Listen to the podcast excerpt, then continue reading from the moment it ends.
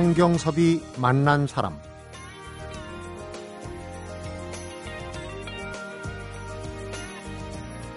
사람의 재능을 재료 삼아서 새롭고 독창적인 아이디어로 상품을 만들어내서 경제 활동을 하는 것. 이걸 존 호킨스라는 영국의 경영 전략 전문가는 2001년에 창조 경제라고 표현하면서 가장 가치 있는 통화는 돈이 아니라 아이디어와 지식 재산이다. 이렇게 얘기를 했어요. 그런데 이런 전략을 문화 콘텐츠 사업에 잘 적용해서 성공을 거둔 이가 있습니다. 바로 케이팝 최고 히트 상품이죠. 강남 스타일. 유튜브 조회수 15억, 또 빌보드 차트 7주 연속 2위로 만드는 데 결정적인 역할을 한 콘텐츠 프로듀서인데 성경섭이 만난 사람 오늘은 한미 간의 문화 산업 교류에서 가교 역할을 하고 있는 키노 33 엔터테인먼트 이규창 대표를 만나봅니다.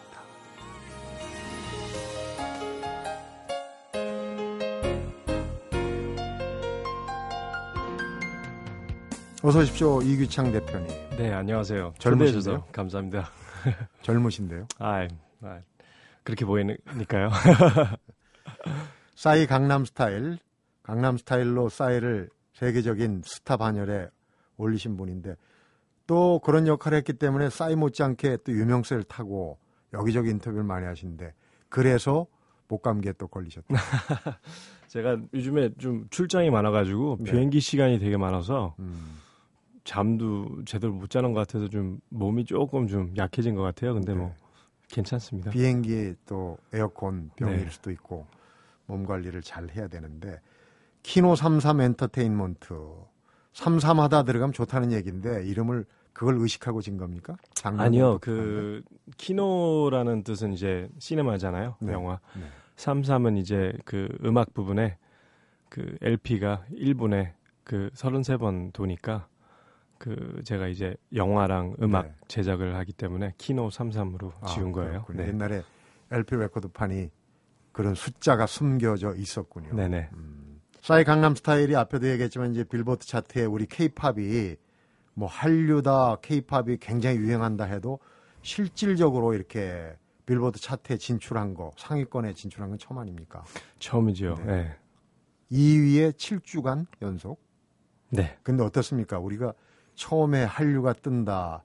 미국보다 이제 유럽 쪽에서 많이 먼저 그 호응이 있었다고 보도도 나오고 그러는데 기획사들이 좀 부풀린 부분이 많다. 사실은 그 전에 좀 그런 시각이 있었어요. 비판적인 시각이. 네. 미국에서 뭐 공연한다 그러면 크게 보도는 나오는데 실제로 현지 있는 사람들은 그 열기를 느끼기 힘들다.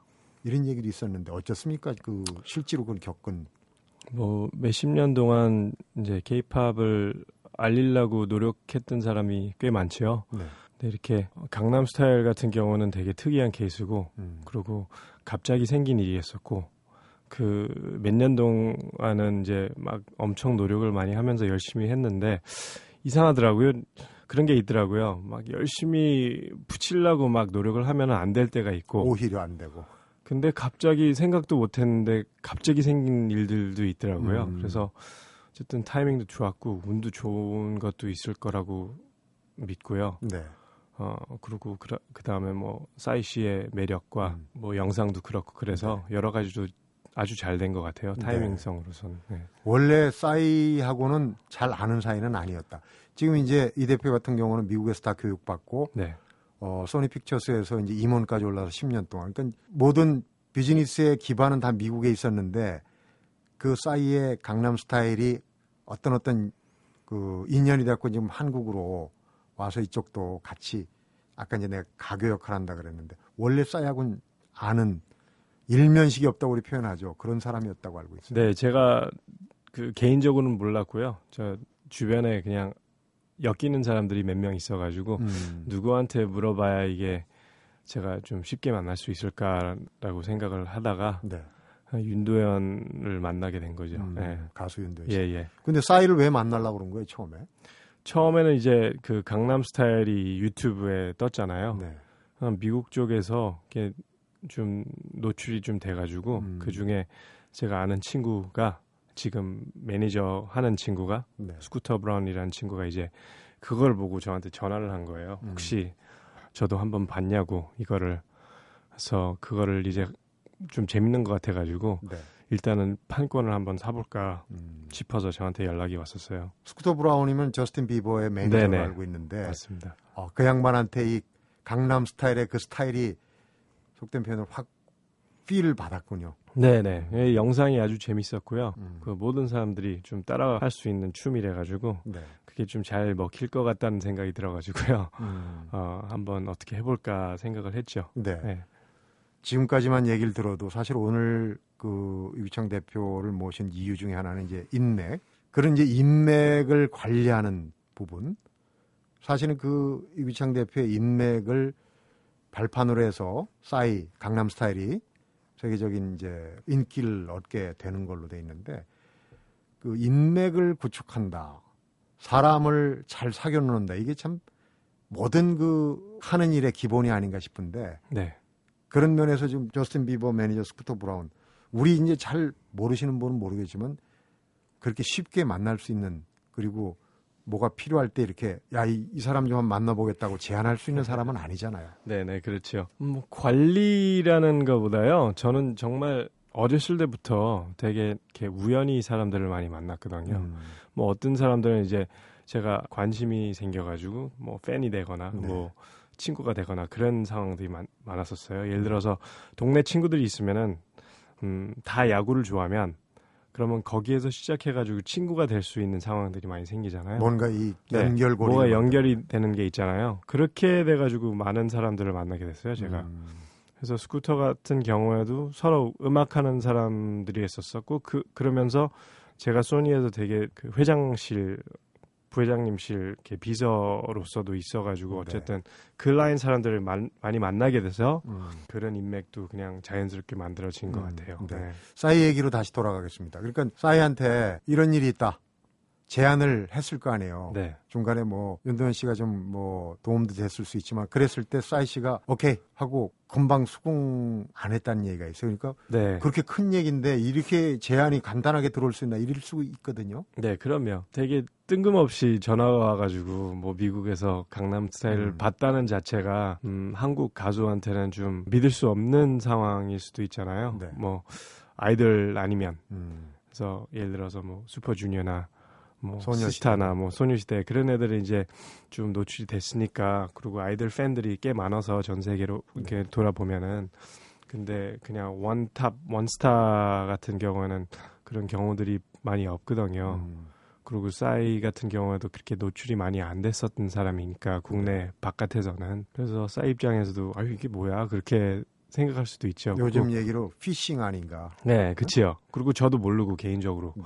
그러니까 이 사람이 또 뭘까 음. 뭐 사고를 치려고 나한테 전화하는 건가 뭐 그럴 수도 충분히 되는 상황이니까 어, 몰, 서로 모르면 그래서 그런 의심도 있어서 좀 시간이 조금 걸렸던 것 같아요. 네. 그래서 저에 대해서 좀 뒷조사를 좀 하시고 그러더라고요. 그렇죠. 가까운 국내도 아니고 미국까지 건너는. 건데. 근데 그때 또 타이밍이 절묘하게 맞았다. 잘 될라니까 일이. 네, 그렇게 됐었어요. 그때는 이제 한 한 달 전이 이제 MTV 그 음악 시상식이 했었고요. 그리고 여러 가지 그 좀 조용한 시기라서 음악 그 시장에서는 음. 쇼프로 나가기에도 되게 괜찮은 타이밍이었었어요. 네. 콘텐츠가 조금 좀 모자른 부분들이 좀 있어가지고 어. 그래서 딱 뜨는 순간에 음, 말거리도 생기고 음. 이슈도 생기니까 몇십 년 동안 이렇게 모아놓은 알면서 가는 그 네. 인맥들이 모여서 큰 역할들을 많이 해줬죠. 네. 네, 그러니까 그 무슨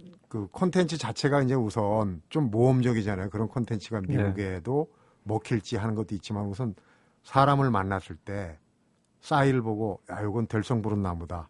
좀 될 것 같다는 생각이 예감이 들었나요? 그쵸. 어 처음에는 근데 그 저작권만 사고 이제 리메이크 같은 거를 할까 그런 생각을 했었는데 싸이 자체를 데려다 하는 게 아니고. 그치요. 근데 이제 그런 거를 많이 봤기 때문에요. 옆에서 이건 또 기회라고 생각해 가지고 그러니까 싸이뿐이 아니라 그냥 한국 콘텐츠로서 음. 어떻게 좀 잘 노출을 하면은 좀 더 알려주는 역할을 좀 할 수 있겠다라는 음. 생각이 들어서 좀 더 노력한 거고 네. 뭐 이제야 와서 사람들이 아 대박 뭐 그렇게 얘기를 할 수 있는데 그때는 우리는 몰랐죠. 그렇죠. 확신이 안 네, 가겠죠. 확신도 안 되고 전례도 스쿠터, 없고.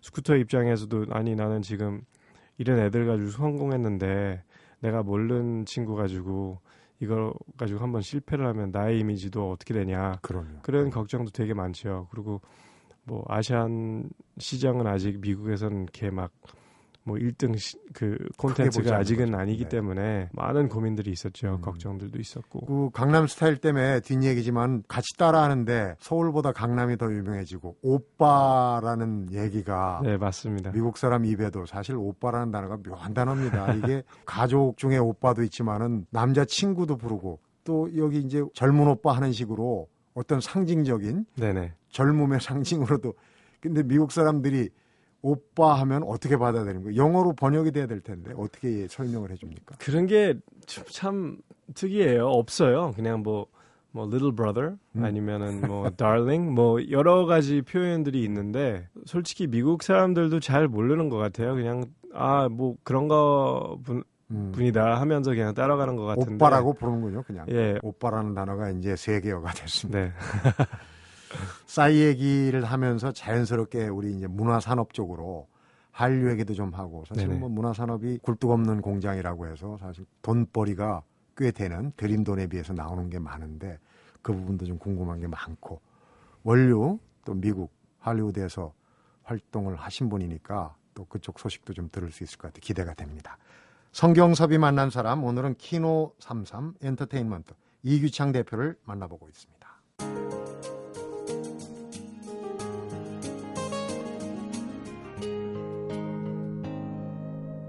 성경섭이 만난 사람. 미국에서 태어나신 겁니까?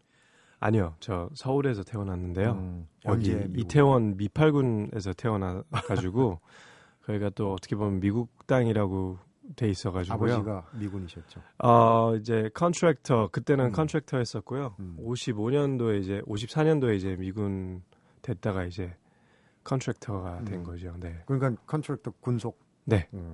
음. 그럼 미국에는 몇 살 때 가셨나요? 전 두 살 때 갔어요. 그러니까요. 근데 지금 뭐 한국말 모국어를 유창하게 하십니다. 아, 감사합니다. 우리 뭐 싸이 전에도 전후에 장동건, 이병헌, 전지현 또 비, 박진영 여러 명을 그 미국 쪽에 소개를 하고 그쪽에서 데뷔시킨 그분들하고도 이제 다 인맥이고 네. 미국과 한국의 교류 인맥을 탄탄하게 갖고 있는 분 같아요. 음, 사실은 그 모든 배우들이나 뭐 탤런트 가수들 제가 뭐 직접 한 명씩 한 명씩 혼자서 다 도와줬다는 거는 음. 좀 아닌 것 같고요. 제가 잘 알고 지냈던 분들이고 아직까지도 이렇게 연락 주고 받고 하는 사이지만 음. 많은 사람들이 도와줬죠. 제 제가 도와줬다고만 하는 거는 좀 근데 도와줄 수 있는 그 인맥은 이 대표가 쌓아놓은 거란 말이에요. 그렇죠? 네, 제가 2004년도 때 강재규 감독님을 만나게 돼서 태극기 휘날리며. 네, 태극기 휘날리며 때문에. 네. 솔직히 감독님 덕분에 제가 그 많은 인맥을 이렇게 만들어진 거예요. 네.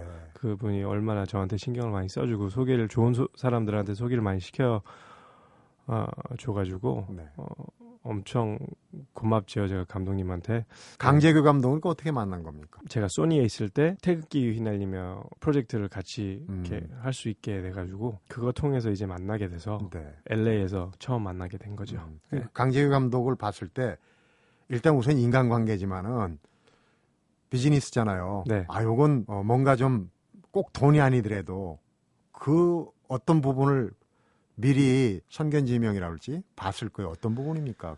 강재규 감독의. 저는요 사람들이 저를 안 믿을 수도 있겠지만 정말 저는 돈보다 음. 그 한국 콘텐츠에 그 알려주고 싶은 마음이 더 커가지고 네. 이게 되든 안 되든 어쨌든 음, 막말로 하면은 소니 돈이 저 돈이 아니잖아요. 네. 저는 그냥 소개를 하는 거고 그리고 거기에서 최선을 다해서 제일 큰 그 성공적인 케이스를 만들려고 하는 입장이기 때문에 네. 제가 개런티 할 수 있는 건 아니잖아요. 어. 근데 영화 자체를 볼 때는 이게 production value가 너무 좋았고 어. 그- 그 정도 영화면은 미국에서 천억 정도 쓰는 돈인데 네.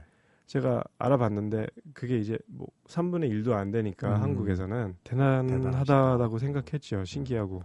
뭔가 도움을 주고 네. 그게 제 가치를 대접을 받을 수 있게 하는 해야 되겠다는 그런 생각이. 네네. 근데 참 재미있는 일화가 많아요. 시간이 좀 짧긴 한데 부전자전이라고 그 얘기는 꼭 하고 넘어가야 될 것 같아요. 아버지하고 아들이 어쩜 그렇게 똑같은지 우선 이제 어, 야구를 뭐 미국에 살면 야구는 뭐 기본적으로 아이들의 꿈이지 않습니까? 네네. 근데 제일 우상으로 삼았던 켄 그리피라는 프로야구 선수를 아버지가 다리를 놔서 만나게 해줬거든요. 그니까요. 우리 아버지가 좀 센스쟁이 것 대단하신. 거예요. 이게 네. 우리 요, 요즘 그렇게 표현하거든. 들이대는 스타일이에요. 네. 어떻게 들이대셨는지 한번. 아버지가 그때 뭐 아버지가 이제 저한테 얘기하는 말이니까 음. 이제 뭐 좀 멋있게 좀 스토리텔링을 하려고 좀 그렇겠죠. 하신 것 같, 같기도 하는데 어 그때 자동차 매장에서 서로 자동차를 사러 사러 갔던 가셨다가. 그 시기였었어요. 아버지도 새 차를 사고 그 선수도 새 차를 샀는데 로비에서 이렇게 마주치게 돼서 아버지가 알아본 거죠. 그, 사, 음. 그 선수를 어, 우리 아들이 오매불망. 밤낮으로 네네 어, 품고 자는 그렇죠. 브로마이드. 그래서 그때 이제 기회가 생겨가지고 아버지가 이제 인사를 하러 가면서 나를 음. 아냐 나도 되게 유명한 사람인데 그 선수한테 오히려 네. 어, 그래서 그 선- 선수가 그게 좀 웃기다고 생각하니까 뭐, 뭐 맞춰준 것 같아요 우리 네. 아버지를 그래서 그 순간에 좀 친해져가지고 이제 사인을 주고받고 음. 했던 입장이래가지고 음. 되게 재미 재밌었어요. 그래서 그다음에 이제 아버지가 주선해 줘갖고 직접 찾아가서 선수도 만나고 네, 유니폼도 받고 예, 정말 좋은 아버지. 그니까요. 그 부전자전이라고 아까 얘기했는데 본인도 그 소니 픽처스하고 인연을 맺게 된 게 또 들이댔어요. 이번에는 장소가 어디냐면 아카데미 시상식장입니다. 네. 본인이 직접 어떻게 된 경위인지 좀. 그것도요 정말 이 플랜 된 게 아니었었어요. 음, 계획이 있었던 아니었었 건 아니고. 아니었었고요. 그것도 우연히 내 그 LA를 놀러 갔었는데 그때 이제 이력서도 여기저기 보내려고 어, LA를 내려, 내려가게 된 건데 친구 집에 있었어요 제가 그때 네. 친구 집에 있으면서 그 친구가 이제 다음 주 주말에 그 아카데미 시상식인데 우리 같이 이걸 집에서 보자라는 음, 제안을 예, 했는데. 제안을 했는데 제가 그때 아니 여기까지 왔는데 가서 보면 안 되냐. 되게 음. 순진하게 생각하면서 아니 LA까지 왔는데 음. 뭘 TV에서 보냐. 직접 가서 참석하는 것보다 구경을 하러 음. 가자. 그 뜻이었었죠. 근데 순진한 생각이죠. 그래가지고 걔는 아유 그거는 유명한 사람들만 가는 그 곳이고 우리는 못 간다. 가도 너무 복잡하고 바깥에서만 서 있으면서 구경할 수 있는 음. 거니까. 그리고 걔는 맨날 그런 걸 했기 때문에 뭐또 가고 싶겠어요. LA에 사니까 저는 가고 싶어서 음. 일단 난 가겠다 하고 간 거죠. 어떻게 들어갔어요? 입장권도 없는데. 그것도 그냥 가서 막 돌아다니다가 막 구경하다가 네. 동양 사람 그 중국 사람들 보게 됐어요. 어. 멀리서 좀 더 자세히 보니까 이게 배우들이더라고요. 음. 뭐 주윤발 뭐 오. 그런 배우들. 그래서 저도 알아봤죠 누군지. 그때 이제 노미네이트 사람들이니까. 예. 작품인 모양이죠. 근데 어떤 작품 때문에 참석했는지는 모르고 모르고. 그냥 알아보기만 해가지고 그때 그 경호들이 문을 지키고 있었는데 네. 저도 그냥 한번 들어가 볼까 하면서 음. 스태프처럼 들어갔군요. 네 근데 그것도 막 어떻게 막 생각해가지고 한 게 아니라 어. 그냥 그 타이밍에 어 이게 잘하면 내가 들어갈 수 있겠다라는 생각이 들어가지고 네. 나는 그냥 되게 쉽게 난 저 사람들하고 왔어 음. 막 하면서 아, 알았다 하고 그냥 들어가게끔 해준 거예요. 너무 자연스러우면요. 사람들이 또 신분증 같은 거 요구 안 해요. 네, 그러니까요. 저 케이스도 되게 특이한 케이스였었고 되게 복잡한 날이었었고 수많은 명들이 거기 있고 네. 그리고 그 중에 저도 이제 에이션이니까 음. 아뭐 당연히, 당연히? 이 사람들하고 왔겠지. 그리고 저도 그날 그 양복 같은 거 입고 갔기 때문에 네. 뭐 그냥 당연하겠다 하고 그냥 보내준 것 같기도 해요 음. 그때 그래서 들어가서 어떻게 하는 게 상당히 중요한데 연극 전공하셨잖아요. 네 얘기를 다 풀면 깁니다. 그래서 거기에 또 인연이 되고 어, 거기서도 또 어, 우연히 들어간 데서 인연을 맺고 소니 픽처스에 들어가서 10년 동안을 생활하게 되는데 네. 그 인맥 관리의 노하우 잠시 후에 몇 수만 좀 한두 가지라도 배워보도록 하겠습니다. 성경섭이 만난 사람 오늘은 키노 33 엔터테인먼트 이규창 대표를 만나보고 있습니다.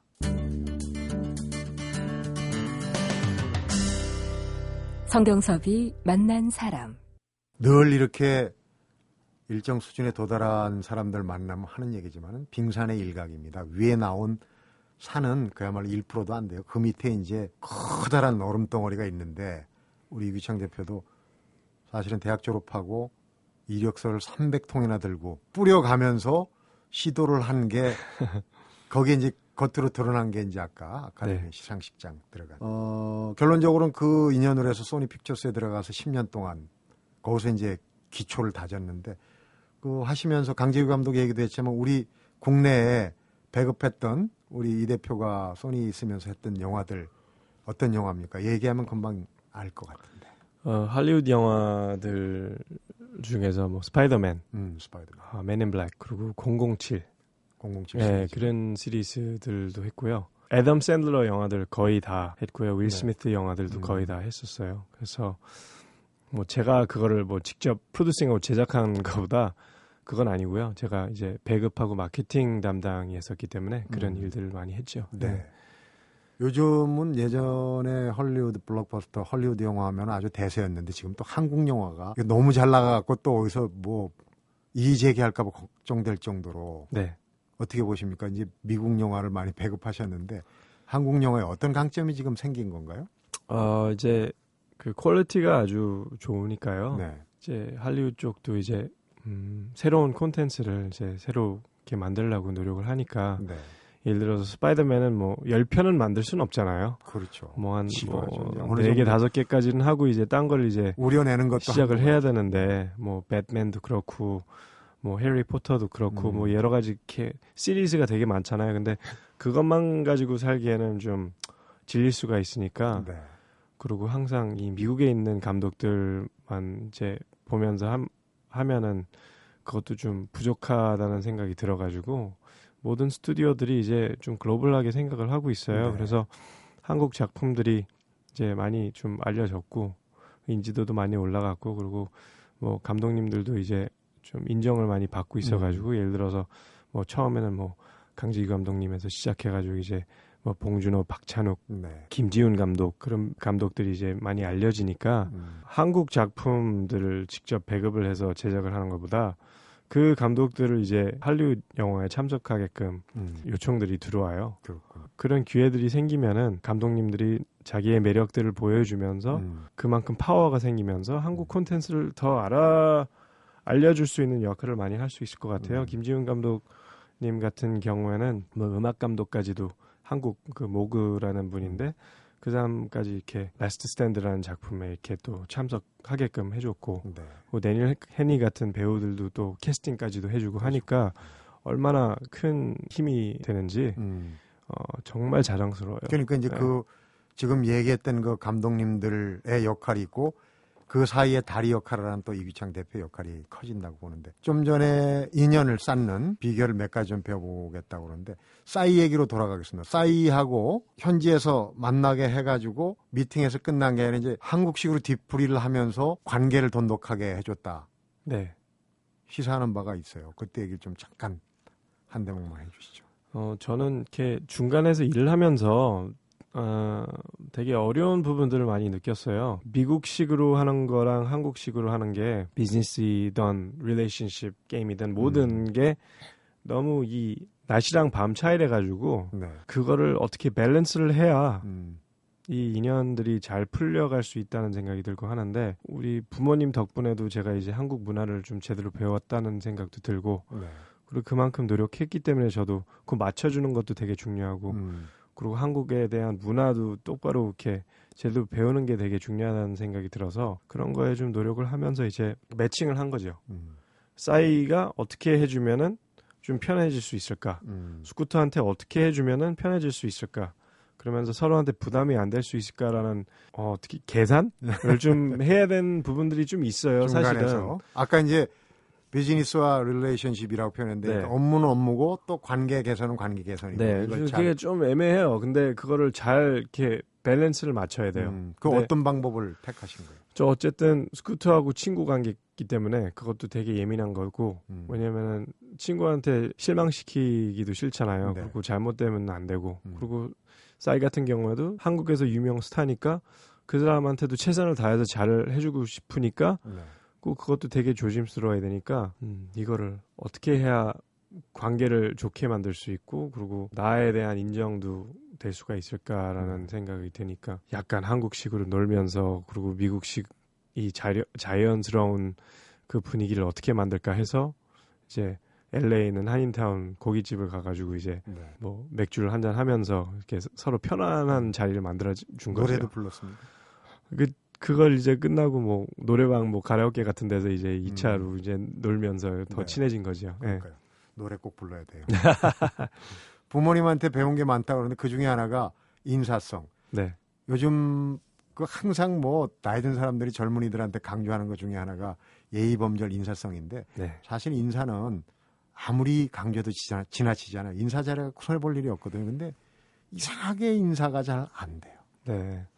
저는 그거를 친척들하고 가족분들 안에서 배운 법들이라 가지고 네. 그게 되게 자연스럽게 음. 그냥 누구한테 인사하거나 그냥 그렇게 자연스럽게 하, 게 됐어요. 제가 네. 어, 부모님이 항상 한국에 놀러 가면은 뭐 외삼촌부터 큰이 뭐 둘째 이모, 셋째 이모, 넷째 이모 꼭 연락해라 순서대로. 바로 안 되면 네. 다시 제3, 제4 해서라도 연락을. 인사를 그렇게. 하라고 꼭 저한테 교육을 또 시켰거든요. 저한테 그래서 음, 비즈니스 할 때도 감독들 먼저 전화하고 배우들 전화하고 뭐 프로듀서들 그렇게 그런 식으로 제가 친한 가- 관계를 계속 갖고 가고 싶어서 네. 그렇게 한 것 같아요. 제가. 근데 이제는 그게 좀 도움이 되더라고요. 그게 네. 왠지. 인사에서 남주나요. 그렇죠? 자, 마무리하면서 이런 질문 한번 해보겠습니다. 우리가 한류 또 뭐 하지만 콘텐츠가 있어야 되는 거예요. 네. 앞에도 잠깐 얘기했지만 우리가 안에서 생각하는 그 한류에 뭐 굉장히 호응이 크고 뭐 한국에 무슨 케이팝이 가면은 뭐 난리가 나고 하는 거하고는 좀 거리가 있다고 이제 얘기를 하셨는데 그런 부분 지금 이제 싸이 같은 경우 또 뒤에 젠틀맨 후속도 나오고 그랬지만 콘텐츠가 계속 이어지지 않으면 사실 유행이라는 게 금방 끝나버리거든요. 네. 그런 면에서는 어떤 좀 충고를 한다면 음, 저는 사실은 이 한국 콘텐츠만 가지고 미국 들어가면 좀 힘들 것 같고요. 네. 이 collaboration이나 featuring이나 음. side project 같은 것들이 좀 많이 있어야 될것 쉽게 같아요. 얘기하면은 미국화, 현지화하기 위해서 누가 조력자, 피처링 네. 같은 것도 이제 좀 거기에 거부감 없이 받아들일 수 있게 그런 장치가 있어요. 네네네. 그게 서로 문화한테 편할 수 있는 거고, 네. 그리고 서로한테 이렇게 뭐가 좀 알려진 거를 음. 예를 들어서 싸이랑 MC 해머랑 이렇게 콜라보레이션 그렇죠. 했잖아요. 그러니까 미국에서는 싸이는 잘 모르는데 MC 해머를 되게 잘 알아요. MC 해머를 해머보다 보는 보니까 순간에 사이도 흥분하잖아요. 어, 그 사이도 그만큼 또 올라가게 되는 거고 그리고 아시아 쪽에서는 또 MCM은 모르는 사람들은 뭐 사이 덕분에 또 인지도가 올라가는 거고 네. 그런 것들이 좀 있어야 더 재밌고 다양하고 그리고 이 콘텐츠성으로 화려하게 재밌게 할 수 있는 부분들이 있다고 생각하거든요. 저는 그래서 그런 것들을 좀 더 많이 해야 될 것 같아요. 네. 예. 이규창 대표가 1978년생이에요. 네. 근데 뭐 여러 가지 도전적인 얘기를 많이 했지만은 소니 픽처스 그 유명한 엔터테인먼트 회사에 10년 경력을 빼면 나이가 나오지 않습니까? 네. 지금 이제 한국 와서 또 가교 역할을 하고 그러는데 그 고국에 와서도 생활하면서 느끼실 거예요. 젊은이들한테 좀 뭔가 얘기를 해주고 싶은 그런 부분들이 있을 거예요. 마지막으로 한번 느낀 거.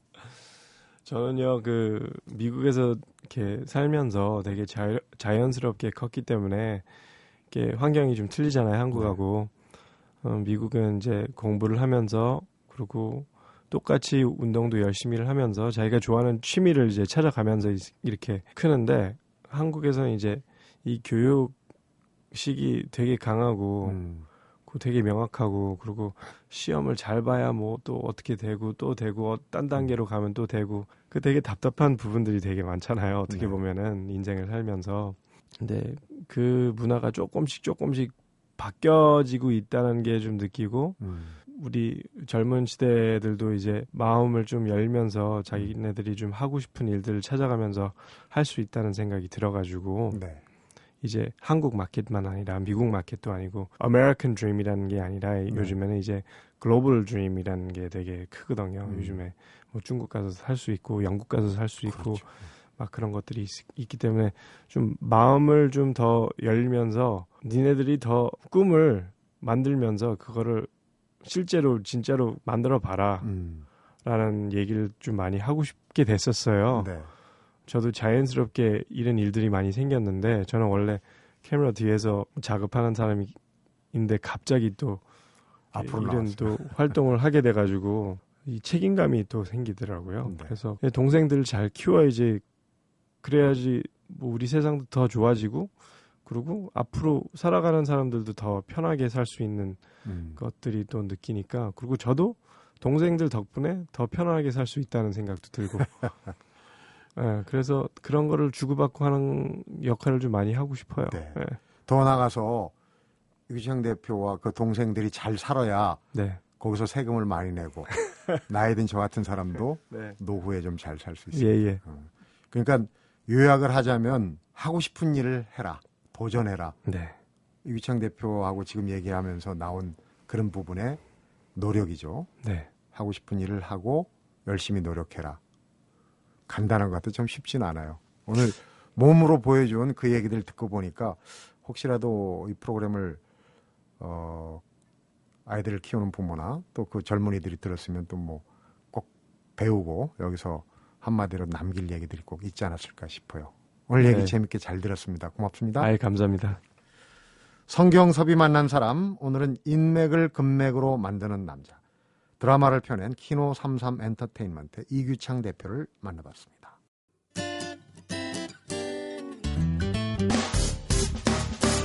기쁠 때면 내게 행복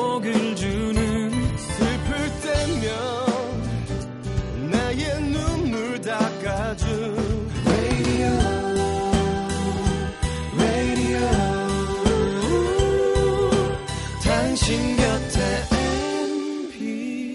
MBC MBC 라디오는 미니와 푹 TuneIn 어플리케이션을 통해 모든 스마트 기기와 PC에서 청취가 가능하며 팟캐스트로 다시 들으실 수도 있습니다.